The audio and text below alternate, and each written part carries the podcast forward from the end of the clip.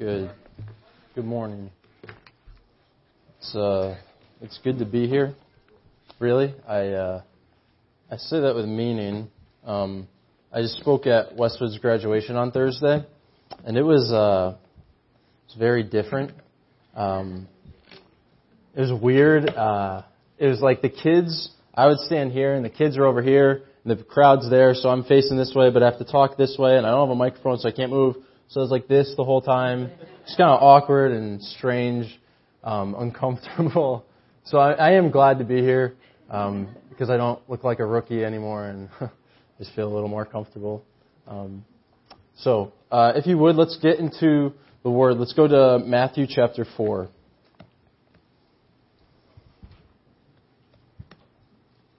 Matthew chapter 4, we're going to look at verses 18 through 22. Um, I'm really excited to share these verses with you this morning. Uh, I know you already know them. You've all probably read them before, but these are these are truths that really, uh, when I was in high school, um, college, these truths that God, that Jesus says here, really grip my life uh, and change me in um, some big ways, changed a lot, like just flipped my life around basically. And these were some of the verses. And so I'm really excited to share these with you. And I hope I've been praying uh, this morning and this week that they would really even grip and change you in an even greater way than they did me. Um, so let's read them, and then we'll we'll dive in and pick them apart. So Matthew chapter four verses 18 through 22. It says, While walking by the Sea of Galilee, he saw two brothers, Simon, who was called Peter, and Andrew, his brother, casting a net into the sea, for they were fishermen. And he said to them, Follow me, and I will make you fishers of men. Immediately, immediately, they left their nets and followed him. And going on from there, he saw two brothers, James the son of Zebedee, and John his brother, in the boat with them, with, with nets. And he called them. Immediately, they left the boat and their father and followed him. Let's pray. God, we're thankful for your word and that you have chosen to use it to speak to us today. And so, God, by the power of your word and by the power of your spirit, I ask again that you would speak to us this morning, right now. And that we would have eyes and ears to not just hear and see for knowledge's sake, but to inform our minds and inspire our hearts. Lord, we want to live for you.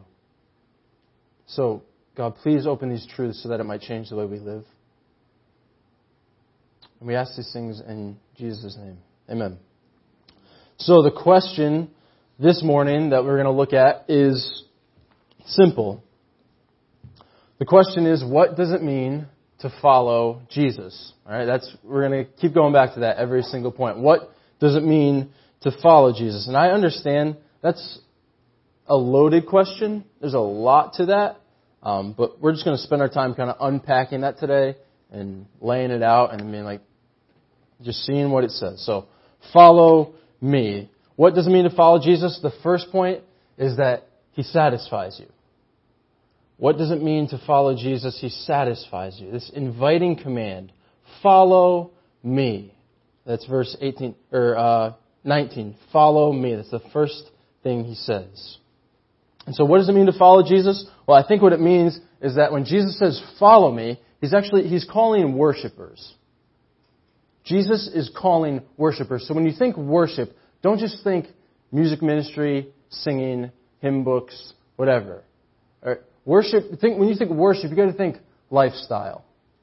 I think Romans 12, 1 says this. He says, present your bodies as a living sacrifice to God, which is your what? Spiritual worship. That's lifestyle. Present your bodies. So, Jesus is calling worshipers, and he alone himself deserves adequate worship from every human being. He's calling people to wholehearted surrender. This is radical abandonment. Lay down your life. Nothing less. Worshippers, life. He wants your heart. And it's even shown too, if you look in, um, don't flip there, but Luke chapter 9, right? When Jesus calls these, some people to follow him, there's three different guys. One of, the, one, of one of the guys says, he says, Jesus, I'll follow you wherever you go. He says, no, you won't. You get that? He says, foxes have holes and birds of the air has, have a nest. I have nowhere to lay my head. But you, you won't follow me. I just gotta go bury my dead. No, no, no. Let the dead bury the dead. Follow me.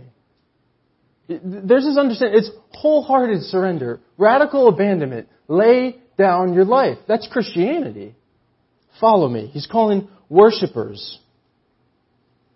And so, to worship God, you could say, is the same as glorifying Him. But to worship Him is just in a, a small, um, one word phrase. What does it mean to worship? Worship means to make much of Him. To make much of Jesus. To make Him look good. It, it, it's simple, right? To make much of Jesus. And you were created by God to worship, and you can't help but do it. You can't. You were created by God to worship, and you will worship. Every single day you will worship something. My prayer is that we will worship someone, and that's Jesus. So let me put it like this. You were created by God to worship, but in another way to say that would be like this. The throne of your heart is never empty. The throne of your heart's never empty. There's always someone occupying it, or something. Always. Your body is a temple of the Holy Spirit. Since you are always in a temple, you are always worshiping. Get that? So when Jesus says, Follow me, he's saying, Fulfill your heart's desire to glorify and worship what you were designed to worship. Glorify the one who you were created to glorify. Worship the one who deserves the throne of your heart. So we were created by God to worship. Follow me, worship me. But we won't worship him unless we're affected by what he has to offer us. That's just us, humans. So, this is why some of us worship money. This is why some of us worship people. This is why some of us worship possessions. Just got to get that thing, then I'll be happy. Just got to get that car, that house. Then I'll, then I'll be satisfied. Some of us worship sex. And the reason that we worship is because all of those things offer us something. They offer us comfort. They offer us security. They offer us pleasure. They make you happy. But only for a moment. Only for a season. It's momentary satisfaction. It's momentary pleasure. They won't sustain. None of those things sustain. But while Jesus, right, that's what the world offers us. You know what Jesus offers us? Something far better. He offers us the gospel. Jesus offers us the gospel. So, you will not follow Jesus unless you are affected by the gospel. We have to be affected by His mercy, His grace, His love, or else we won't worship Him. So, what is the gospel? I know this is like elementary, but I, it's so good to remind ourselves of this because we need the gospel every day. So, what is the gospel? Um, the gospel is good news, right? We we know that good news. The gospel is good news. I mean, really good news. Like, and good news has to invade bad spaces, right? Good news has to invade bad spaces, or else not good news can't exist. So, good news invades bad spaces. So, if you think you have cancer and you go to the doctor and you go to get a test, and you get a test back from the doctor and it says that the test is negative, that's good news, right? If you are, no one here is, but if you're going to ask your girlfriend to marry you, and you get down on a knee and you bought a ring and emptied your bank account, and you ask this girl to marry you, and she says, Yes. yes. So we hope. Yes. She says, yes. That's good news. Why? Because something could go really, really bad. Like it could get nasty. Something could go really, really bad. It's good news. Listen, brothers, sisters, good news has to invade bad spaces. And I'll say this personally. Good news has invaded bad spaces in my heart. Good news has invaded very, very bad spaces in my heart. It's good news. So, what does that mean? The gospel, like when you realize this, when you realize at the core of your being that you and I were wicked rebelliousness against God, we exchanged the glory of God for a lie. And we were on our way to hell at full speed.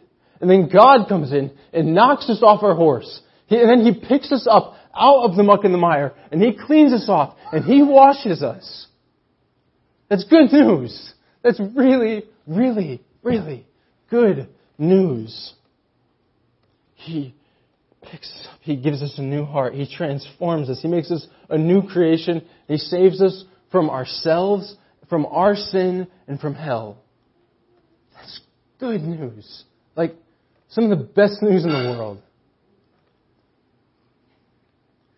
And when you realize that, that this good news, when you really realize this good news, you can't help but worship. Like, not, when you, when that, you get that in your gut, you get that, nothing can stop you from worshiping.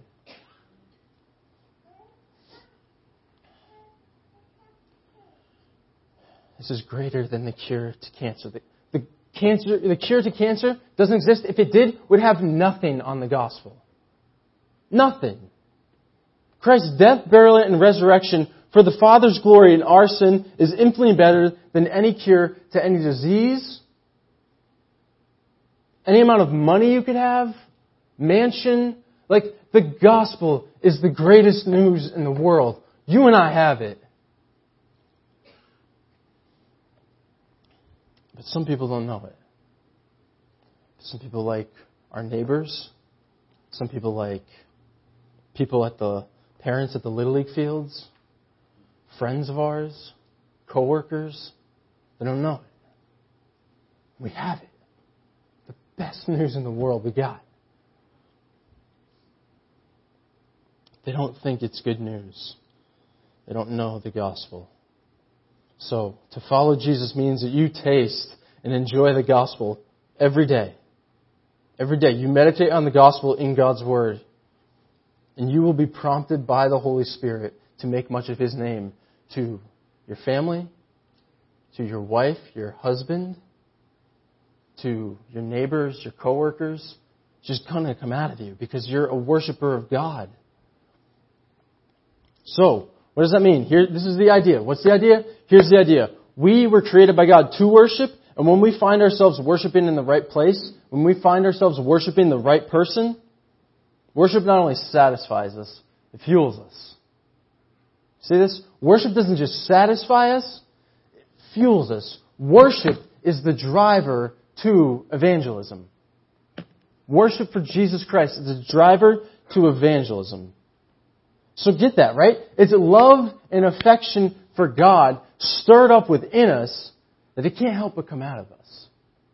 So don't, I'm getting ahead of myself. So, Think about, again, who was the last person to get married in here? Was it Marcella? Was it you, John? You're going on two, right? Almost two years? So, when Marcella gets a ring, and Marcella did this all weird with his hipster style, but Marcella, when Marcella gets a ring, and he goes to marry Leah, when he goes to get engaged to her, like he gets on a knee, again, she says yes, that's good news, and then what happens? This dude like freaks out. Like, this is crazy. Like, this is good news. Like, that he calls us, he comes to hang out with us. Johnny gets like a little non-alcoholic Martinelli champagne bottle, starts spraying it around. Leah's like blowing it up on Instagram and Facebook. Hashtag 100 more days. Hashtag. The eatery puts it up on Facebook. Oh, we're going away for two weeks. We're closed. We're going, I'm going to get married. Like, on and on and on. Why? Because it's good news. It's really good news. And he can't help but say it. And even John, who doesn't talk that much, he can't help but say it. Because it's good news. There's overwhelming joy. There's affection stirred. Good news. And in an infinitely greater way than a woman saying yes to a man, as much of a miracle as that was with John and Leah, in an infinitely greater way, infinitely greater way, Jesus has placed the ring on your finger. Jesus has said yes to you. Jesus says, I love you. I want you. That's the gospel. He gets down on a knee and spends everything he has. God spent his son on you, bled his blood, died the death you deserve to die, purchased you. Jesus Christ. That's good news. Really good news. We cannot help but keep this love quiet. We can't keep this love quiet. So worship's not only expression of pleasure that we find in following Jesus, but it's also the proclamation of Jesus to the world. Worship is the proclamation of Jesus to the world. So, first point in that text, right, follow me, is that in worship, Jesus satisfies us. So, uh, what else does it mean to follow Jesus? What does it mean to follow Jesus? Well, we'll see in this text is that he sanctifies you, or he transforms you. So look at this, right? Follow me. And then the next part, he says, and I will make you fishers of men. Did you get that? Jesus says, I will make you. He sanctifies us. He transforms us. I will make you fishers of men. So, you don't have to worry about trying to be a fisher of men. You're following Jesus. You don't have to worry about that. Because Jesus makes you one. You get that? Jesus makes you a fisher of men when you follow him. So, I just want to warn you against this trap of, of evangelism in that category, if we make it one, is that don't try harder to preach the gospel more. To be like, oh, dang it, I didn't, I haven't shared my faith this whole month. I should really start doing that. Don't do that. Don't. It's a trap. That's, that's works based. That's my courage. I have to muster up. Don't do that. The goal is not to try and be more disciplined to preach the gospel. That's not the goal. But to be transformed in the discipleship, in the, but to be transformed in the discipleship of Jesus, teaching you how to fish for men, right? Jesus makes you a fisher of men. So, like I said before, think in this box. When Jesus says, I'm going to make you a fisher of men, your job is to work on your joy. Don't try to work on your courage and muster it up and be more confident in yourself. No, work on your joy in Christ. Stir up your love and affections towards Jesus. That's, that's, the, that's the command. Because He's going to make us one. He's going to make us the fishers of men. So don't let days go by without stirring your affections for Jesus. Don't do it. I love uh, Luke chapter 8. You could go there. This is a, a really good passage. I put in my Bible just like the, the secret to evangelism. Luke chapter 8. Luke chapter 8. Um, the story is long, so we'll start in verse 34.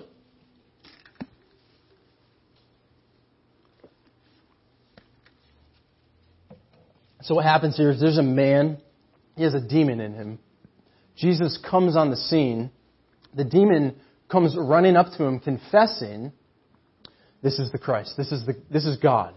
And Jesus rebukes the demon, tells him to come out of the man, and then the demon goes into the pigs, and the pigs flood into the water, right? The whole story. This is in a few spots in the gospel. But then, listen to this part, verse 34. This is where we'll pick up. Says, When the herdsmen saw what happened, they fled and told it in the city and in the country. Then people went out to see what had happened, and they came to Jesus and found the man from whom the demons had gone, sitting at the feet of Jesus, clothed in his right mind, and they were afraid. And those who had seen it told them how the demon possessed man had been healed. Then all the people of the surrounding country of Gerasenes asked him to depart from them, for they were seized with great fear. So he got into the boat and returned. The man whom the man from whom the demons had gone begged that he might be with him. But Jesus sent him away, saying, Return to your home and declare how much God has done for you. And he went away, proclaiming throughout the whole city how much Jesus had done for him. You see that?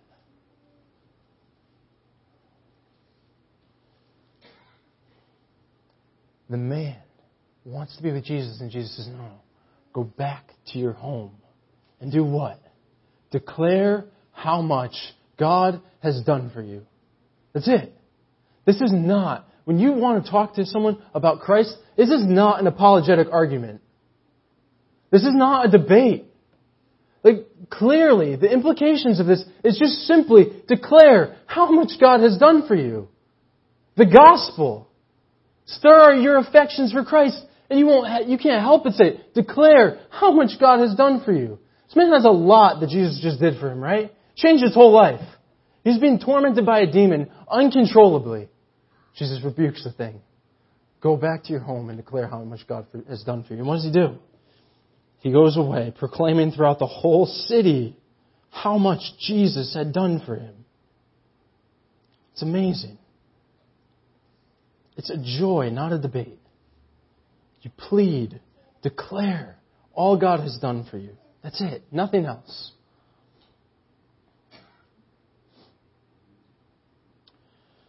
The next part is of the question, what does it mean to follow Jesus?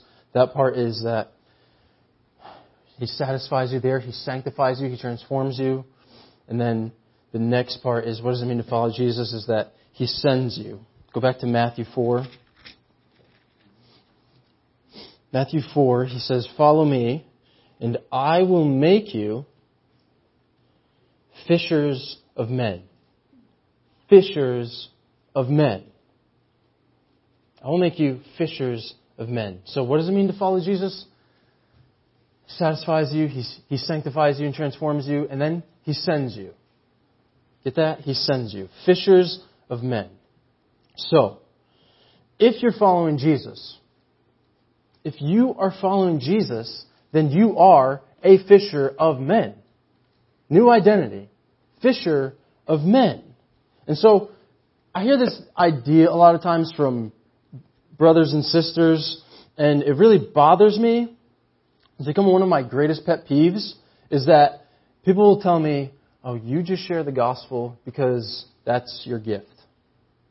And that's, that's not my gift, so I don't have to do it. You just share the gospel because that's the way God made you. And that's, that's not the way God made me. That's not true. It's a lie. God has uniquely designed us and created us to do this. You know what made in His image means? You were made in the image of God. Images of God. There's seven billion images of God all on this earth right now. And we're supposed to reflect and show what He was like. Image of God. Icon. You are God's icon. So to say, no, no, that's not for me. No, no. You weren't just called to do this. You were created and commanded to do this. You see that? You were created to do this. And then Jesus says, you're commanded to do this. So don't just say, oh, that's just for the evangelist. No, every single one of us has the ability, the capacity to declare to people around us how much God has done for us. It's pretty simple, right? So if, if you're not fishing for men, then you're, you're not following Jesus. Get that? That's just in the text. Like, I can't, I can't make that up.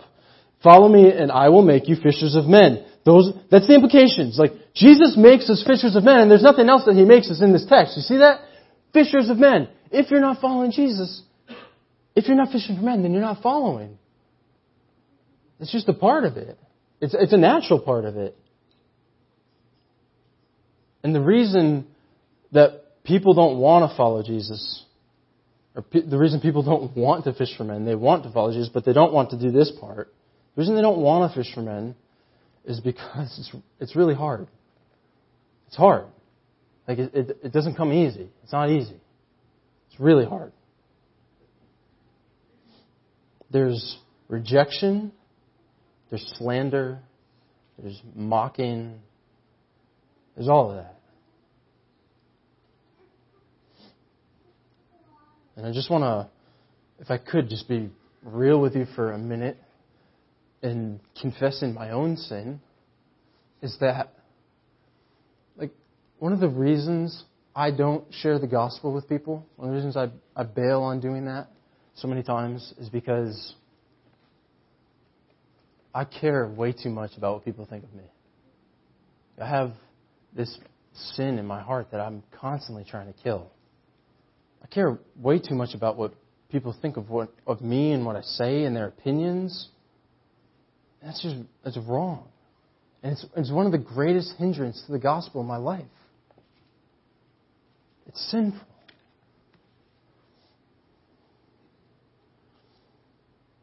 And so if if you are like me, where we live in New England, where people hate God, people hate the gospel, you're, you're going to be rejected. You're going to be slandered. And, and for me, and my sin, that doesn't go well for my pride. It doesn't go over well when people won't, won't like what I'm going to tell them. They're going to make fun of me for it.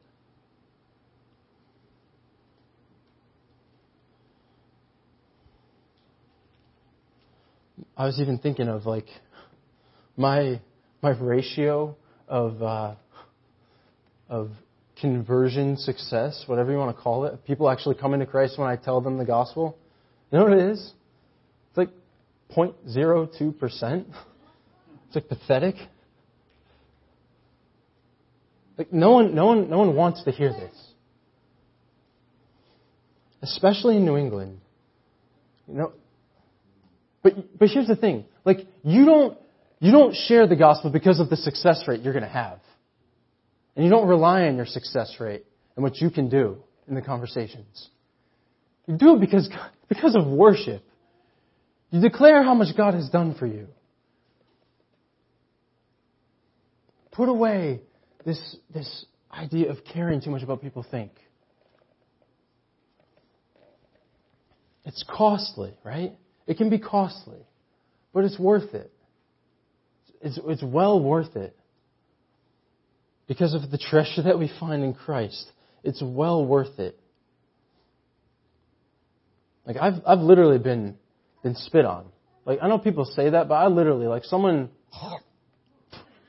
spit on me. Uh, like made fun of, kicked out of places, talking to a, a guy at a down in New Haven at a club, a bouncer, just trying to share Christ with him threatened to beat me up if I don't leave.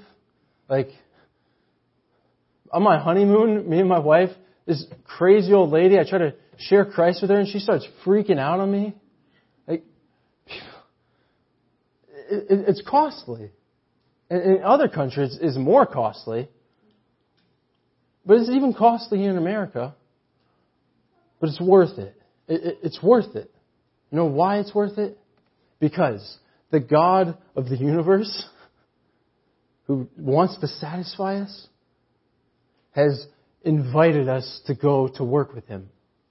The God of the universe has invited us, you and me, every single one of us in here, He's invited us to go to work with Him for eternity's sake. And so, get that, right? Here, here's the, the perspective that I want to really change is I don't have to share the gospel. I get to share the gospel. I don't have to. I get to. It's good news. I get to share this gospel. So even in difficulty, it's not duty, it's delight. See that? Even difficulty, it's not duty, it's delight. This is why, this is why you read the Bible and you see Paul and Silas. They get flogged and beaten. They get thrown into a prison in Philippi in Acts chapter 16. And what are they doing at midnight? They're singing hymns, right? They're worshiping God. Can't help it. They're worshiping Him. Paul and Peter, Paul's around, Peter and John in Acts chapter 5, they, they get flogged and beaten for sharing Christ? And what does it say? In verse 40, I believe. They left the council rejoicing, rejoicing that they had been counted worthy to suffer for the name. And these brothers here in Matthew chapter 4, like they don't leave their family business and pops behind out of duty. They do it out of delight. They get to follow Jesus. There's satisfaction. It's not duty, it's delight. And, and think about it, right? The church starts in Jerusalem, gets to Antioch, from Antioch to Cyprus to Galatia to Philippi to Thessalonica, all the way to Branford Bible Chapel. And let me tell you something, it did not get here out of duty. It got here out of delight. Worship. They loved their God more than they loved themselves. They couldn't help but get this gospel out.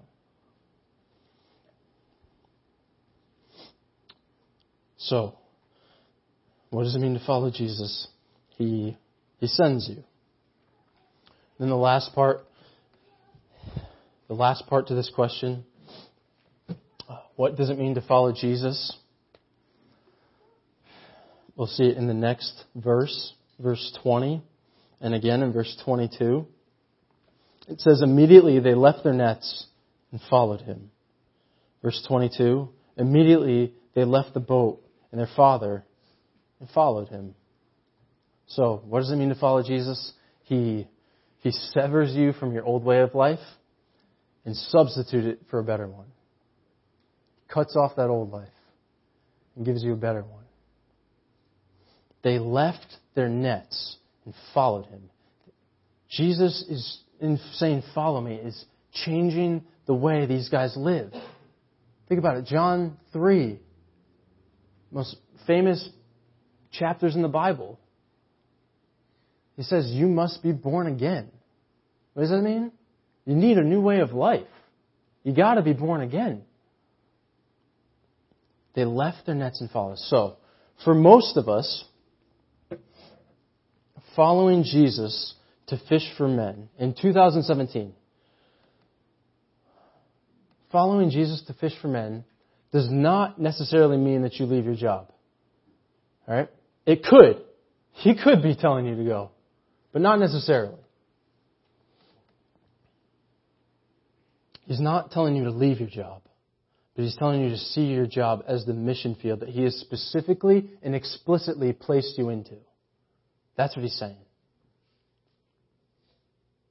He could be telling you to leave your job, but not necessarily. So, he's not saying quit your job, but rather use your job for the sake of the gospel. He's not saying to get out of there, but he's saying to work hard. He's saying to speak well of your boss. He's doing all these things. Use your job. So, the, I think I've said this before, but like the purpose of your job, we, we really have to understand this. The purpose of your job is not to provide. Like that's, that's nowhere in the Bible. God never tells you, the man, you have to provide for your family. That, God never says that. Jesus never says that. It's nowhere in there. It's just some kind of American type of twist we've put on Christianity. God's the provider. God is the provider. Like we, we read verses all the time about this. He owns the cattle on a thousand hills. He does. He really does. You don't have to provide. He provides for you. He owns, Deuteronomy says that he owns the heavens and the heavens of heavens. He's got it all. He owns everything. I heard a preacher put it one time like this. God is so rich, God is so rich that he makes the wealthiest men and women in the world look like the guy on the corner shaking the cup. He is well able to provide. Not only that, you see it in Exodus, right? These, these guys, led by Moses, get out of Exodus into the wilderness and they're hungry. And what happens? Hey, magic bread! Magic bread from heaven! Manna! They don't have a word for it. It's just this magic bread from heaven. God is able to provide. He's well able to provide. So the purpose of your job cannot be to provide. It just can't. It wouldn't make sense. God, that's God's job. I'm not saying you be lazy and don't get a job. Like, come on, let's just, we know that. We know we have to work hard. Because that's one of the means by which God provides. But God is the provider. So that, so that, that can't be the purpose of your job. Use your job not to make money, but to fish for men. Use your job to fish for men. Job's primary purpose is to win souls. Not provide for your family, but to make Christ's name great in your office. So, as Paul would say in 2 Timothy, he says, don't get entangled in civilian pursuits. Don't do it. It's one of the ways we do it. Don't get entangled in civilian pursuits. So we'll finish with this. Some, just some practical application. Um, I think, like clearly we see, follow me, I'll make you fishers of men. Um, Jesus is telling us a, a, lot of stuff here in that, but what it means in those commands is for us to to be the gospel, to share the gospel, to live the gospel. But I just want to like ask, like, how many of us, like, we see that follow me, I'll make you fishers of men. But how many, of us, how many of us actually have like our nets set? Like, how many of you got your nets set? You get what I'm saying here? But not only that, how many of you have identified a body of water to be fishing in? Like, you gotta, you gotta know where the water is, and you gotta set your nets. I'm just saying, like, how many of us have, have done that? So, one, identify your main body of water. Figure that out. I'm going to give you some in a second. And then second, like, cast your nets. Get them out there. This is what Jesus created us to do. So, one thing uh, I've been trying to do recently in my life is, um, I know Rod Dewberry, when he was here, he talked about being gospel literate and kind of what that means. And that's that's really good, and I'm trying to do that. I have a hard time, um, and I'm working on it. But um, separate from that, be gospel literate. But I want to say this: is be gospel ready. Be gospel ready. So what do I mean by that? Um, one example is uh, I was coaching high school baseball. So there's there's these, the kids you see them every single day at practice, and every single day they ask you questions. They ask you like, and some of them ask the same question over and over and over again. So like 18, 20 different kids and they're all asking the same question. And so one of the questions they always ask me is, uh, hey coach, where'd you go to, where'd you go to high school? And so for me, the first answer is, oh, I went to Westwoods Christian Academy and that's kind of it. That's not gospel ready. Like, you gotta be able to know questions people are going to ask you and be ready to get to the gospel in that conversation. So like, that conversation changes for me just going, oh, I went to Western Christian Academy, end of conversation, to, Coach, where'd you go to high school? I went to, well, yeah, I went to Western Christian Academy. It changed my life. Like, I, I met Jesus, and he, I fell in love with him. And it changed everything about the way I live. It changed from me being like this to now following the God of the universe, and I'm fully satisfied in Him. I have purpose and meaning. You get how that changes? So figure out questions people ask you, and it could be simple. It could be, how you doing today? And if you spent time with Jesus, you should be doing good. I mean, there's, there's times in life where it's hard, but Jesus is still better, and He's still satisfying in those hard times. You can be real with people. But figure out questions people ask you and get to the cross. Be gospel ready. And then uh, just identifying some some main bodies of water, um, where to set your nets, where to cast your nets, uh, where is the water. Um, I put a few down here that I have in my own life. You might have your own as well, but you got to identify them. Is so like one. I already gave you one. Uh, if you have a job, it's your job. I know there's a lot of people in here who don't wives and all that stuff. Um, maybe you don't have a job. That's okay. But one of those main bodies of water is your job. Um, another one I put is your neighborhood. You got neighbors, people you know by name, who don't know the gospel. They don't know Christ. That's a main body of water. Man, cast your nets. Get them out there. Another one I put is your family. I, I personally, I have a lot of um, unsaved family members. Um, a couple of weeks ago, just at Naya's birthday party, I spent like 20 minutes trying to explain the, the weight of sin to my granddad. Because he doesn't get it. He doesn't. I got family members who don't know Christ. The only way to share it with them is out of delight. I gotta declare how much God has done for them, done for me, how much He can do for them. So you got your family, some of you, not all of you, and then just your town.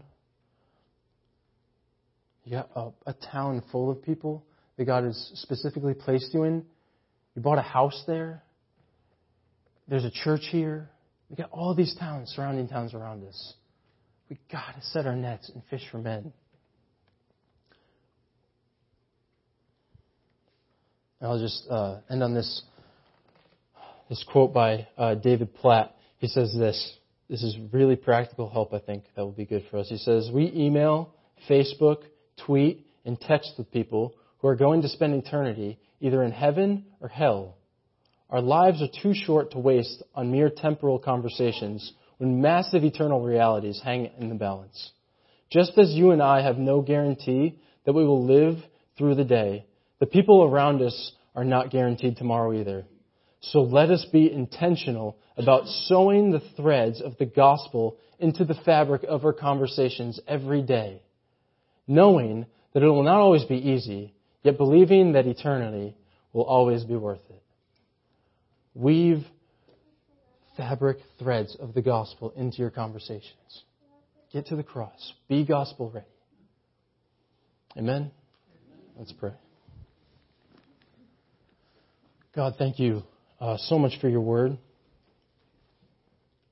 I even ask this morning that you would really stir in our hearts and affections for, for Jesus, that we would be filled up with joy in Him and that we would be people like, like people in the book of Acts who, who couldn't keep quiet about Jesus. God, help us to even identify some of these bodies of waters and, and how to cast our nets. And God, help us not to be afraid. We want to do it out of love for you. So we ask these things in Jesus' name. Amen. Um, so we have corporate prayer.